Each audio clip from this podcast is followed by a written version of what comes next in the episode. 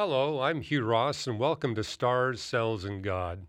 Today we'll be exploring some of the exciting concepts and topics in my new book, Designed to the Core.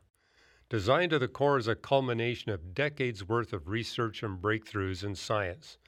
I couldn't be more enthusiastic about the work we have completed. My latest book is set to release widely in September 2022. However, today I am privileged to share with you that for partners of our ministry, you'll be able to receive early access to this amazing resource before that launch date. To receive early access to this book, all you have to do is visit reasons.org slash donate and make a donation of any amount to our ministry. Then in early August, maybe even earlier, you'll receive a copy of my newest book, Designed to the Core. For those of you who already support our ministry regularly, you can expect to receive the book in early August as well. I could not be more pleased to share this resource with you, and I hope it inspires you to share your faith with others. For more information, please visit reasons.org. Again, uh, you can get the book at reasons.org slash uh, donation. Uh, but before I talk about an amazing discovery uh, that ties into uh, Designed to the Core. Fuz, you got a discovery you want to talk about. Let's launch with that. Sure thing, Hugh. And uh, congratulations on your book. Uh, Thank you. Beginning to, to make its way to the light of day. uh, it's always a, a, fun thing as an author to see your book uh, uh, become a reality. So, congratulations. You know, um, I'm going to be talking about a discovery that has implications for the origin of life question. And uh, I think, you know, uh, many people are interested in in the question: How does life originate here on Earth? How does how do the very first cells uh, appear on Earth? And what what were what were the events that led to the uh, you know the origin of life? And this is not only a question really of scientific interest; it's actually a big question in the sense that it has philosophical and theological right. ramifications. You know, did life originate through uh, unguided, undirected processes? Was it the, the work of a creator? Uh, but also, uh, it has implications for how we think about ourselves as human beings and what is our place in the cosmos. And in fact, uh, when I began to study the origin of life question as a graduate student, oh, 35 plus years ago, uh, that investigation convinced me that there had to be a creator, that there was no way that chemistry and physics could generate uh, the very first cells, that there had to be a mind behind everything. And I'm guessing you're even more convinced as a result of this new discovery, right? Yes. Well, you know, the, the, the contravening 35 years has really only demonstrated more and more intractable problems with chemical evolutionary scenarios for the origin of life. Yet, from a scientific perspective, most investigators are, are pursuing uh, chemical evolution as the means to explain uh, the origin of life. They're approaching it from a materialistic, uh, you know, natural process standpoint. And every step in the process of the origin of life is replete with what I would deem, and I think you would deem, intractable problems, right.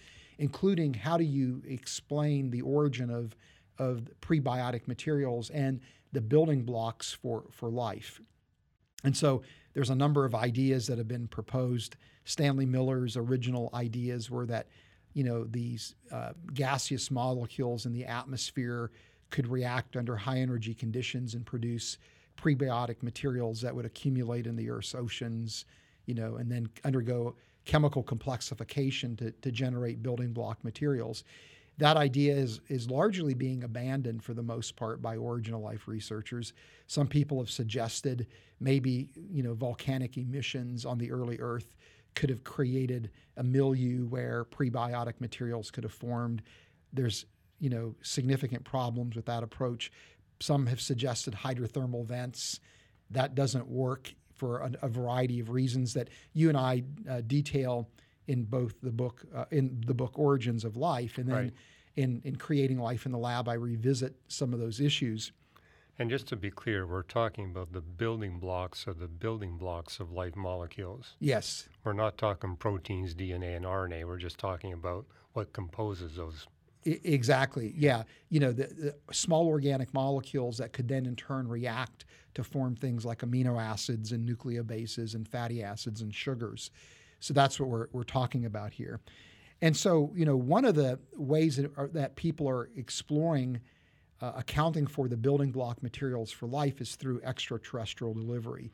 You know, early in the Earth's history, there were a high frequency of impactors striking the Earth, asteroids, comets.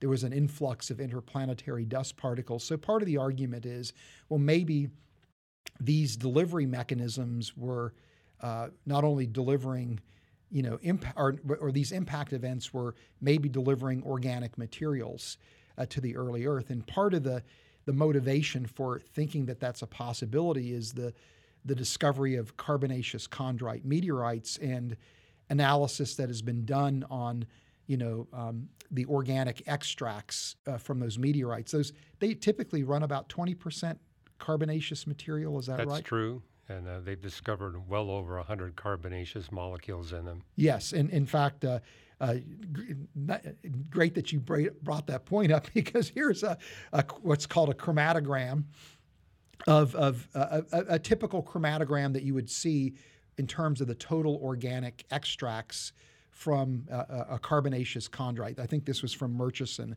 Mm-hmm. Uh, and each, this is a chromatogram where each peak approximately represents a single molecule.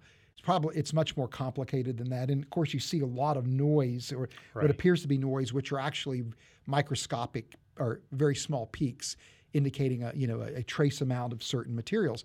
But and Murchison is the biggest of the carbonaceous molecules yes. that have ever been recovered. Yes, and and so this is you know um, indicating that there are uh, there is a rich abundance of organic materials, uh, and, and people have discovered uh, 96 uh, amino acids, by the way, in Murchison.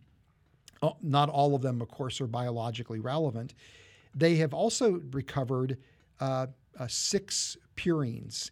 And purines are a, a, a, class of chemical compounds that include two of the components of DNA, adenine and guanine. And so, uh, uh, so this is a. We're talking nucleobases here, right? That, yes. Yeah. This is not the entire you know, nucleotide. These if are I just. I remember right, too, they found six, maybe seven of the bioactive amino acids.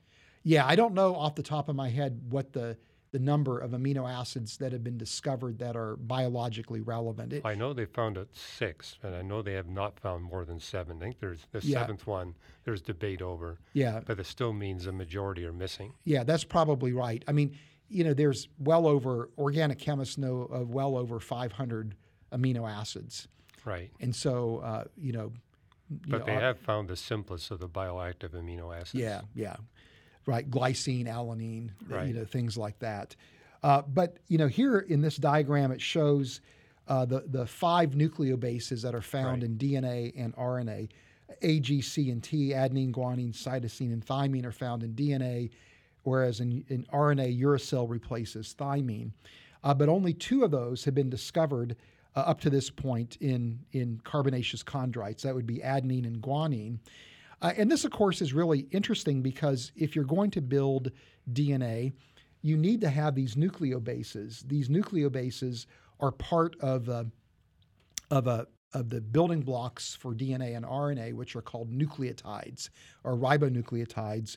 It, for RNA and deoxyribonucleotides for DNA. And, and, you know it's these these ribonucleotides or deoxyribonucleotides in DNA linked together, kind of in a head to tail manner, to form uh, two strands that align um, in an up like a uh, align uh, to produce a ladder architecture. Mm-hmm. That if you twist that ladder, you get a the well-known DNA double helix.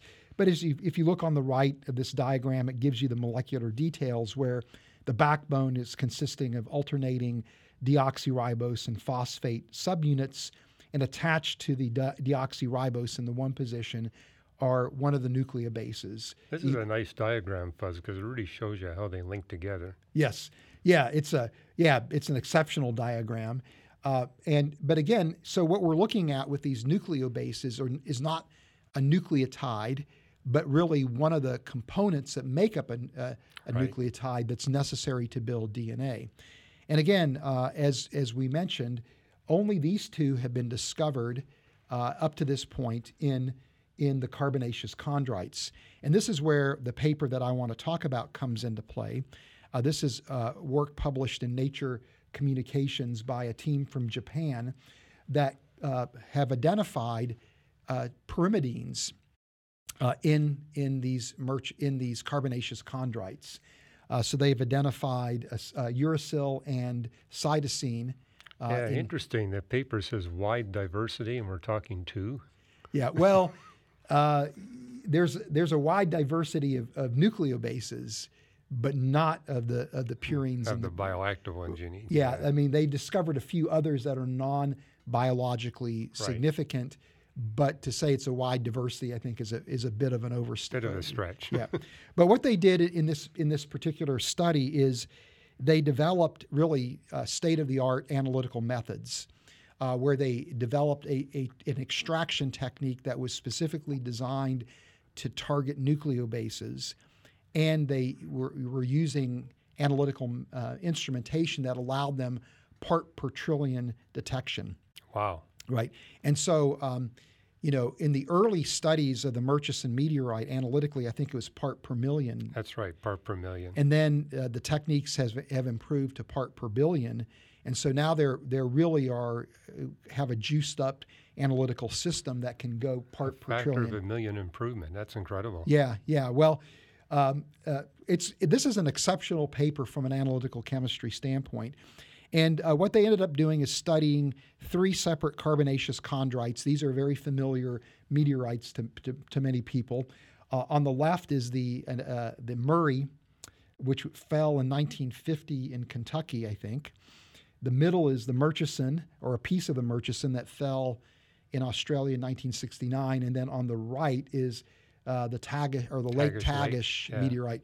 I can't remember. The, I remember when it fell uh, but I can't remember the year now. It was in the early 2000s. Do you remember the precise year? I don't remember the precise year, but it fell in a frozen Canadian lake. Yeah. And it has a distinction of being the most quickly recovered. Right. So it's the least contaminated right. of the meteorite falls. And, and, and that actually is really very important because there's always concern when you do a chemical analysis of, of extracts from these meteorites that you're not actually picking up contaminants from the environment. Right right? And or, or that these contaminants haven't in, haven't infused the meteorite. And so the the research team was well aware of this concern, and so they they had not only samples of the, the meteorites but also samples of the soil that was adjacent, uh, at least to the to the to the Murchison and the Murray, and they were able to show that their ex, the the nucleobases that they extracted uh, actually had a different profile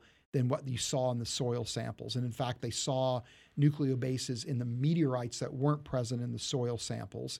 They also looked at the racemization of alanine, or they looked at the chirality of the alanine recovered, and they saw it was a racemic mixture, which suggests it's not contamination. There was an, another interesting study they, they did as part of this where they had apparently two pieces of the Murchison that were different masses. And uh, apparently, the, the, the, the sense is that if you're dealing with terrestrial contamination, then the, the amount or the concentration of recovered nucleobases should actually be proportional to the size of the meteorite fragment. And they didn't see that relationship. They saw it as being inde- the concentration independent of fragment size. So those three things suggested to them that they probably were dealing with indigenous materials, not contamination. Well, let me bring up another issue. If it's not contamination, I would expect that the Tagish Lake meteorite would have the same uh, amount uh, that you would get in the Murray and the uh, Murchison. Is that was that the case? Or well, I mean the the um, no, I mean the the um, the diversity of the the the the Lake Tagish meteorite was less than the Murchison in the Murray, and the levels were much lower. For, That's for, a concern for me because I would expect if it's not contamination, all three would be the same. Yeah, that's an that's an interesting point. Uh, something else that they didn't do that I would have expected that they would do because they were using mass spectrometry as part of the analytical methodology was to look for the uh, uh, carbon 13 and deuterium enrichment mm-hmm. because extraterrestrial organics are enriched in those two isotopes. Right. right. They, sh- they should have been able to do that in their experiment. They didn't report any results. That would have been, I think, something else that would have been uh, worthwhile to have. But I mean, I mean, I think they went through reasonable efforts to say that what they're dealing with is is largely indigenous. But again, you can never fully rule out contamination being well, especially with Tagish Lake having lower abundance levels. Yeah. I mean that's a concern for me. I, I would agree with that. I would agree with that. So anyway, uh, through this analysis, they discovered that in the um, uh, Murchison, about 150 parts per billion of adenine, uh, and then the, the levels fell off, uh, not dramatically, but with guanine and, and other non biological purines. And they, they detected uh, on the order of about uh, uh, a part, one to two parts per billion of the pyrimidine. Mm-hmm. When they went to um, the Murray meteorite, they were seeing about 50 or so parts per billion of adenine, uh, and again w- about one to two parts per tril- sorry parts per billion of the pyrimidines, including uracil and cytosine. And then with the the Lake Tagish, they were only seeing about 10 parts per billion of the adenine, and um, again. Uh, trace amounts of the pyrimidines, and the the number of species they saw in, in the Lake Tagish was lower.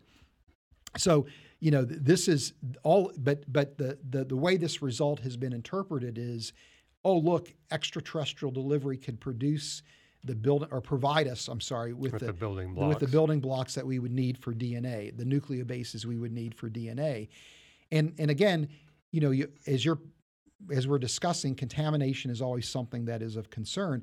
But it's remarkable to me how low the levels are. So if indeed this was a source of of you know prebiotic materials for the origin of life, it's not a lot of material that's being delivered when you're talking about stuff on the order of part per billion, because remember these meteorites and or and, and other extraterrestrial sources when they hit the Earth, it's going to be a dilution effect where the surface volume of the Earth now is going to dramatically lower the effective concentration Right. uh, quite substantially. So, yes, maybe indeed some of these materials are delivered to the early Earth, but that the inventory that's delivered is going to be inconsequential, I would argue, to the origin of Right. life. Right. And you know, it's interesting that when we look at the the carbonaceous deposits on the early Earth, we don't see a carbon uh, 13 or deuterium enrichment in those deposits, which would suggest that this was that a significant fraction was coming from extraterrestrial delivery. Instead, we see carbon 12 enrichment, which suggests that these carbonaceous materials in the oldest rocks on Earth are actually biological in origin. They're the decay products of a living material. Right, right, right. Another problem is is chemical selectivity. Uh, and so this is an example of, of the types of things that have been found in, in things like the Murchison. And the point here is that, you know, you're dealing with, again, a, a diversity of materials. And so even if you are, you know, delivering extraterrestrial materials, it's going the the the materials that you're looking for are going to be swamped out They're being diluted. by, by other uh, by other quote unquote nucleobase type materials. So so I mean this is a scientific milestone, and indeed they discovered evidence for you know pyrimidines in in these meteorites.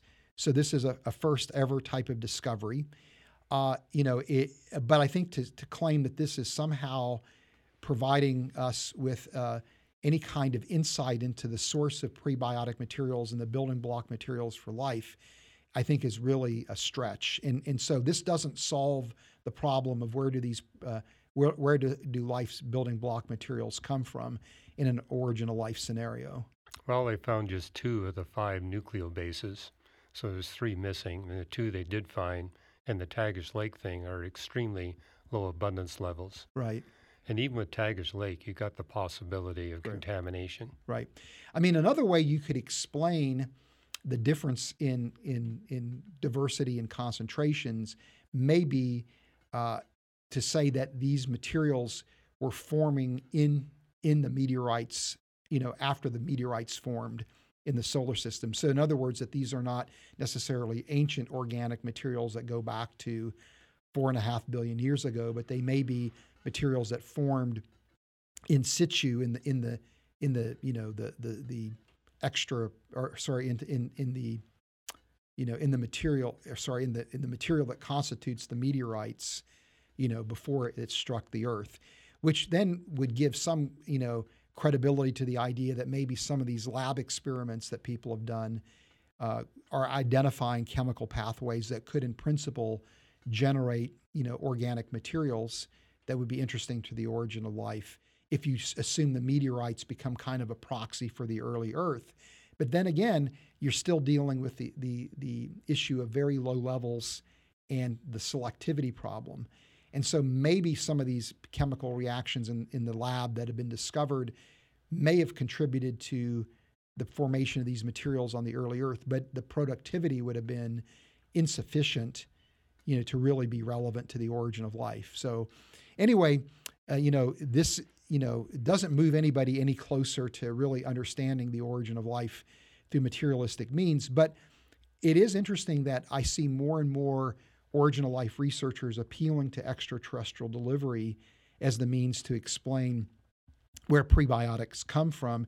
And in fact, just as I was preparing uh, for this recording, uh, this this news item was published just a, a, a day or two ago, where uh, a team from Japan I guess, sent a probe to uh, a, an asteroid, right. and then were able to collect samples and return them to the Earth, which is amazing. That's an amazing technological feat. And they discovered amino acids apparently in these asteroid samples. There's no scientific paper that's that I can find that's connected to this news item. It could just simply be a press release way well ahead of the the the actual scientific paper just to generate some excitement as a as a preliminary result. But this is going to be, again, something that's not going to go away because already the claim here is that, again, asteroid delivery could have contributed to the origin of life. Well, you know, Fuz is an astronomer. I say, okay, what's the origin of these meteorites and asteroids? Fundamentally, it's interstellar molecular clouds. Mm. And likewise, astronomers have been using their spectrographs to detect carbonaceous molecules.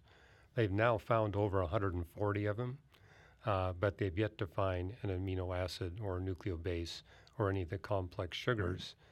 However, they're only able to detect them right now one part per billion. And so I do agree with you that if you're dealing with meteorites and asteroids, we would expect a slightly higher concentration. Yeah. But there should be a relationship that you can calculate between what you detect in interstellar molecular cloud and what you expect in a meteorite. Mm. And I've read some papers where they say, well, maybe the meteorite coming through Earth's atmosphere generates some chemistry that concentrates it, or the meteorite winds up right. shedding material uh, that would actually give you a higher concentration because you're getting rid of stuff right. uh, that's not carbonaceous. Uh, but there should be a relationship. And so until we find uh, these molecules in interstellar molecular clouds, uh, then I don't, and Again, I think that sustains. We're looking at really low abundance levels. Uh, the Tagish Lake meteorite is way more abundant than what we see in interstellar molecular mm-hmm. clouds. So uh, perhaps there's some contamination going on there, or something's happening uh, where the meteorite is being ablated as it goes through the atmosphere, uh, getting rid of stuff that's not carbonaceous, and that would explain mm-hmm. the higher concentration. So I think this is a fertile area mm-hmm. Uh, for biochemists uh, for you know uh, geologists and astronomers to work together to say, let's see if we can really figure out what's going on. But the bottom line is, this is not good news for the naturalists. No, it's not. It's yeah, yeah. And again, it's it's fascinating to, to speculate on what the chemistry is that's producing these materials. You know, and it's very clear that organic chemistry happens. Oh yeah. Yeah, and it likely is happening would have happened on the early Earth as well. But again, it, it, the, the, the question is, is it productive enough? Because you've either that or you've got to explain some kind of concentration mechanism on the Earth itself to, to produce effective, you know, high, high enough concentrations of these materials to affect, you know, sufficient chemical processes. Well, that's where I think the meteorites are significant because you actually got a concentration mechanism going on with meteorites compared to interstellar molecular clouds. But once these things land on the Earth, is there any other mechanism that could yeah. significantly concentrate? And as I read the scientific literature, the answer is no. Yeah, yeah.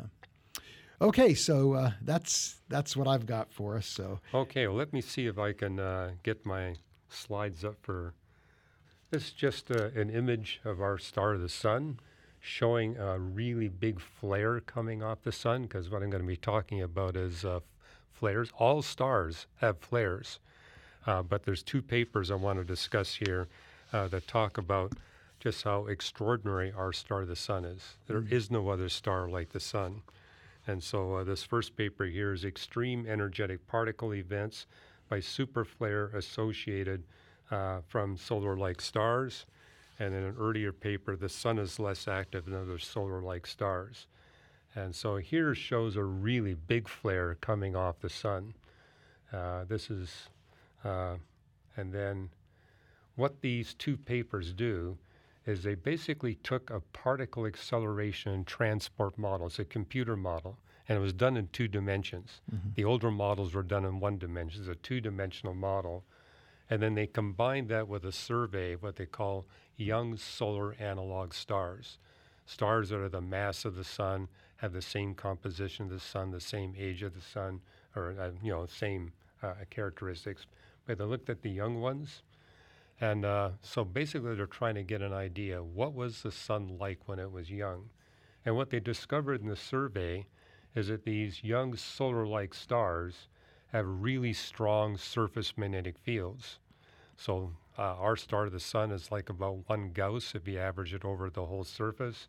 What you see with these young solar type stars, it's 100 to 400 Gauss. So strong magnetic fields and large star spots. I mean, I've been looking at the sun through my telescope since I was a teenager, and probably the most significant coverage I saw uh, was a little bit less than 1% of the surface of the sun. Uh, but when you see these young solars, it's between 5 and 10% of the surface of the star is covered by these huge star spots. So what are what is a star spot eh, precisely? While star spot is a local area on the surface of the star where you got a much higher magnetic field than what's normative for the rest of the surface. And because of that high magnetic field, uh, that means you get a dark spot because instead of just the heat of the star coming off, uh, you got heat energy and magnetic energy. And so the fact that you've got to split the total energy in that region uh, between Ah. heat and magnetism means you get a colder spot than you would in an area where you don't have a strong magnetic field. I see. So that, that's that's what a sunspot is. A sunspot is a place uh, where you got local strong magnetic fields, uh, and therefore the radiation coming up in that area is less. Well, the light radiation is less than the radiation you get from other parts of the star. So that's all you need to know about star spots. Uh, but star spots, because of the strong local magnetic fields, that's a place where the flares take place. It generates particle radiation. You get a strong wind coming up from the star, and so uh, and it's the this, the particle radiation that poses a problem for life. Uh, but what's interesting about the paper is they said it not only poses a problem for life, it poses a problem for the origin of life. We were just talking about the origin of life. So I'm glad our two discoveries kind of linked together. But they're basically pointing out hey, based on these young solar analogs, we know that the origin of life dates back at least 3.8 billion years ago on the Earth. That takes us far enough back in the history of the solar system that we're going to have these strong uh, flare events and particle radiation bursts that are going to pose a problem. And so, you know, you've got this prebiotic chemistry going on the Earth, but at the same time, it's being bombarded uh, by the solar radiation, these frequent super flares. And uh, that's going to, you know, basically upset any possibility Yeah. for the origin of life from a naturalistic perspective. So uh, we're just talking about how it's getting more and more intractable for the naturalists to explain the origin of life. Well, this paper basically adds one more intractable problem, and that is, hey, the early sun uh, is going to be pouring out a lot more super flares at a much higher uh, rate and a much uh, greater intensity uh, than it does today. And then it's going to have implications for the chemistry of the atmosphere, uh, which is going to pose another problem. You're talking about the delivery of meteorites. Well, if they're going through an atmosphere that's chemistry is being disturbed by these solar events, Uh, that means that mm. this speculation about the delivery of viable prebiotic molecules, uh, we now got another problem. Yeah. Uh, the solar radiation is going to be breaking up that chemistry. So, uh, but the sun presently is at its lowest flaring activity level. All stars have flares, uh, but the flaring activity depends on the age of the star. And so, what this study was showing, the surveys, young solar like stars are going to have thousands of times, ten thousands of times more flaring activity than middle aged stars. It's also true that as our star gets older, uh, it's going to become uh, you know, more active in terms of its flaring. You know, one of the jokes I tell Fuz is that stars are like humans. They're unstable when they're young, they're unstable when they're old. Uh, but where the analogy breaks down, humans are stable for most of their lifespan. That's not true with stars. Mm-hmm. Stars are unstable for most of their lifespan. The window of time when they're stable enough for life is very narrow mm-hmm. uh, in the history. And I think I've got a little graph here that basically shows you this. That green dotted line you see over towards the left, uh, that's kind of the region where they did the young solar analog studies. Okay. Uh, and then that blue dotted line is where we are right now. So it basically shows you that presently we're at the very bottom minimum for flaring activity. And isn't it great that uh, our Creator chose to create us when the flaring activity uh, was at the minimum? And uh, yeah, this doesn't really show you the drama of what was published in these papers because the vertical axis you see there, uh, it's logarithmic. And so where you see that green dotted line, uh, you have about 10,000 times more flaring activity than what we have today. And at the top there, it's 100,000 times more. Mm-hmm. So basically showing, hey, uh, and you know, there was a super flare back in 1859 and it basically shut down the telegraph systems around the world. Mm. If that were to happen today, it would knock out almost all the world's power grids, which would be a huge catastrophe.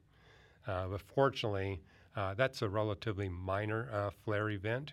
But if you go back uh, to the origin of life, we're talking intensities that are tens of thousands of times greater. Mm-hmm. And so this is a new challenge to origin of life from a naturalistic perspective, just recognizing that uh, it's, it's not the chemistry that we would anticipate on the surface of the Earth today. We got a completely different environment. Because I see a lot of spec, and we've dealt with this in our book, Origins of Life. The assumption that conditions were benign on the surface of the Earth for prebiotic chemistry, and at least no worse than they are today. Well, this is evidence. Hey, they're yeah. orders of magnitude uh, worse than they are today. Right. And so it's a new thing that needs to be taken into account uh, in the origin of life. Now, I mean, it's interesting when you look at that graph because if you go uh, 500 million years back, uh, you you still are at a fairly low point in the flaring activity, and that's about when you see the Cambrian explosion in the in the appearance of complex, right. you know, um, uh, animal life. And so the, these these complex animal life forms are not going to be able to tolerate solar flaring any any better than we are. Well, the Cambrian explosion animals can t- handle a factor of 10 greater, which is about what you see there. It's about 10 times worse at the Cambrian explosion, beginning the Cambrian explosion. But it explains why. Another reason why you'll only see bacteria mm-hmm. uh, previous to the Avalon and Cambrian explosions. The solar radiation is not going to permit uh, mm-hmm. uh, life anymore, uh, advance in microbial life or colonies of microbial life. Uh, but another reason, of course, is we need three billion years of bacterial activity right. to chemically transform the surface of the planet for plants and animals. I mean, it's remarkable when you think about the fact that that chemical transformation creates an environment that makes the Cambrian explosion possible at the, the precise time where the solar flaring activity is. Well, you've given me a new idea, Fuz, because I've written an article about how the Cambrian explosion, the Avalon explosion, pardon me, happens at the very first time that oxygen permits that life to exist. This adds another component. The uh, Avalon explosion happens at the very first time that the radiation would permit yeah. uh, that life to exist. And then with the uh, Cambrian explosion, you've got even more complex animals. Right. So that's something to follow up on. I'm going to actually dig into the literature and see if that could make a. Yeah, and and when would you start seeing like a, a the continental shelf and the uh, kind of forming? Because I, I've also heard people argue that the Cambrian explosion is also happening at a time where there's Well, sufficient continents. Con- you need continental land masses, ironically, in order to have actually animals in the Cambrian, because they have to have a shallow water environment or a relatively Right. shallow water environment to live. Well, uh, you've probably heard of the Great Unconformity. Mm-hmm. It's a geological catastrophe that happened uh, just before the Avalon explosion of life. And really, what it is is a massive tectonic event that causes landslides off of the continents Mm. into the oceans. But that's what forms the continental shelves. Ah, And it's that continental shelf environment which was crucial to have the Avalon explosion and later uh, the Cambrian explosion. So, yeah, the geology factors into this as well. Moreover, it was that uh, uh, great unconformity, those massive line slides off the uh, continents and the oceans that drove the deep oxygen cycle that mm, caused the oxygen to jump from 1% up to 8% yeah. which is the minimum needed for Avalon life. So, yeah, this is all beautifully connected. And by the way, this is all in the book Designed to the Core. Okay, so Yeah. the, so people definitely want to to get a copy of that book. Uh, th- it's fascinating to me just how everything the con- Everything fits together. yeah, the confluence geolo- of right, events is remarkable. right. But I want to uh, conclude this with one other thing that's also in Designed to the Core, and uh, that is that the sun has the lowest flaring activity of all known stars. So astronomers have not just surveyed young solar analogs, they have surveyed middle aged solar Mm. analogs, stars that are the same age as the sun, uh, the same mass as the sun, and are close to the same composition. But what they discovered is when we compare the sun's flaring activity uh, to the stars that most closely match uh, the sun, the sun is by far the lowest. All other stars that come closest to matching the Mm. sun's characteristics have significantly greater flaring activity. And then this paper I was referring to here, I mean, this is uh, came out after Designed to the Core, but it uh, it confirms what I wrote there. This book I did, this article I did cite in Designed to the Core, and it was a comparison of the luminosity stability of the most solar-like stars compared to the sun. Mm, And uh, this is a figure you'll see in the book. So the top one shows you the luminosity variability of the sun, and the bottom one shows the star that places second to the sun. mm. So that's the second best star we found out of the millions of stars. So it's the at. same scale for both. Same scale for Yeah. both. So you can see that the uh, uh, lower uh, image, you're getting consistent, significantly more, five times more uh, luminosity and stability than you get for the sun. And the question is, well, if we were orbiting a star that comes second to the sun at luminosity stability, could we have global civilization? The answer is no. Yeah.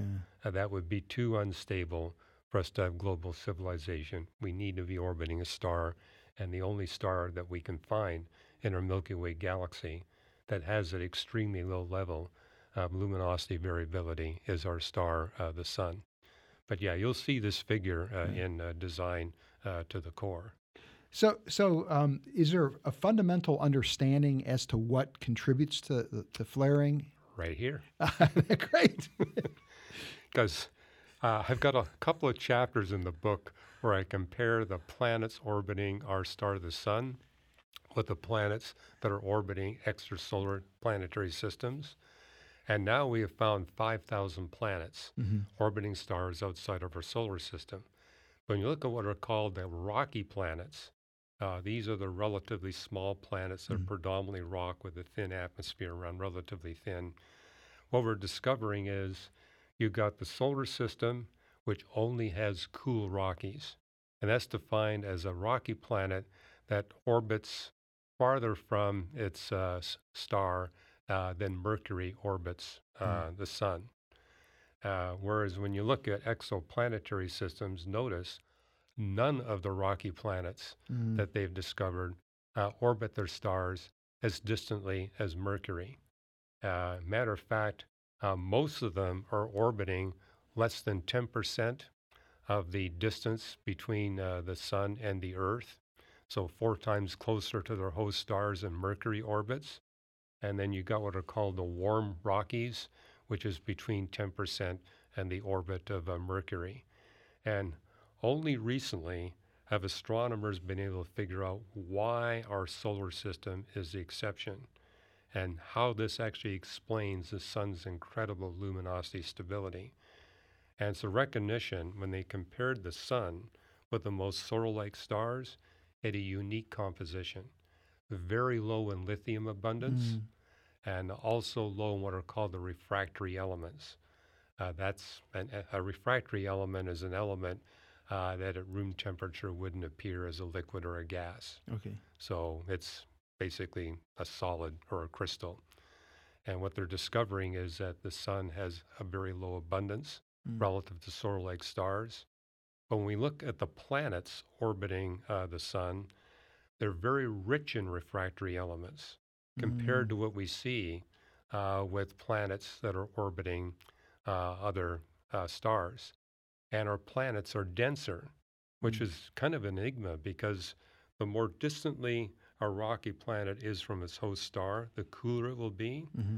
And therefore, you would expect uh, that it would retain a lot more of the light material mm. and not so much of the heavy material. But you see the exact opposite mm. uh, that our rocky planets are denser mm. than these hot Rockies that are orbiting their stars. And so the question is, how did that happen? Mm-hmm. And the answer is, well, early in the solar system's history, the sun transferred a huge amount of refractory elements and angular momentum to the newly forming rocky planets, mm-hmm. which would explain why our rocky planets are orbiting so distantly mm-hmm. uh, from the sun and why they're so enriched in refractory elements, why the planets are so big. Because that's the other thing. Mm. If you add up the masses of all the rocky planets in our solar system, it's way beyond what we see mm. in exoplanetary systems. And uh, again, uh, our solar system stands out like a sore thumb. We don't see other mm. solar system or planetary system which got uh, has such a chemically unusual star uh, with rocky planets uh, that have these extraordinary mm. characteristics. But that's exactly what you need to have for life. Uh, we wouldn't be here if we were on a, a, a warm, rocky planet. Certainly not a hot, rocky planet. Mm-hmm. We need to be in a cool one we need to be orbiting on a big rocky planet, not a small one, and a dense one that's super enriched with refractory elements. Mm-hmm. So it's all coming together. Yeah. That's kind of the story of design to the core, how all these things uh, actually uh, come yeah. together. Yeah, that's amazing. It's a you know, uh, it's remarkable. You know, I can remember uh, when I started with Reasons to Believe. You know that you know the the work that you'd done at that up, up at that point, just identifying all the di- the different design characteristics of the Earth and of our Earth Moon system and this the relationship between the Earth to the Sun and our solar system and and it's just remarkable over the years to see how that that list just continues to grow and grow and grow and grow. It's it's absolutely remarkable. Well, it was fun for me, Fuz. I got to give a few of the highlights of Designed to the Core in a lecture I gave at Biola University just two days ago. And uh, there was a gentleman in the audience who's an engineer in his early 50s, and he said, This is the most exciting moment of my life, just seeing all these amazing discoveries yeah. and uh, what it means for our Christian faith. And he was especially excited about all the new tools he had uh, to share his faith. Yeah. So but yeah, the heavens are the work of your hands. One of my favorite passages in Hebrews of 110. And uh, this is the book, uh, ah. Designed to the Core. That's the cover. I have not seen the cover yet. That's a really attractive color. Yeah, cover I, I, like the cover too. And of course, you can get the book at reasons.org uh, donate. And you'll get the book about uh, six weeks early. Well, thank you for joining us today on Stars, Cells, and God. I hope you found the conversation uh, helpful and encouraging, uh, both on topics dealing relevant to the origin of life and the amazing uh, solar system that we get to uh, for, you know, live on. Join the discussion in the comments below. If you found this video insightful, please share it with someone who may be interested in these topics. Remember to like this video and to subscribe for more content.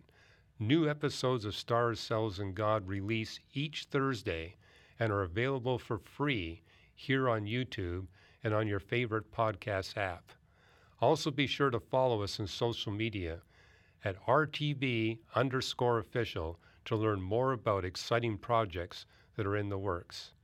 Thank you, and once again, uh, for watching. And remember, the more we know about science, the more we know about nature, the more reasons we have to believe in Jesus Christ as Creator, Lord, and Savior. Thank you.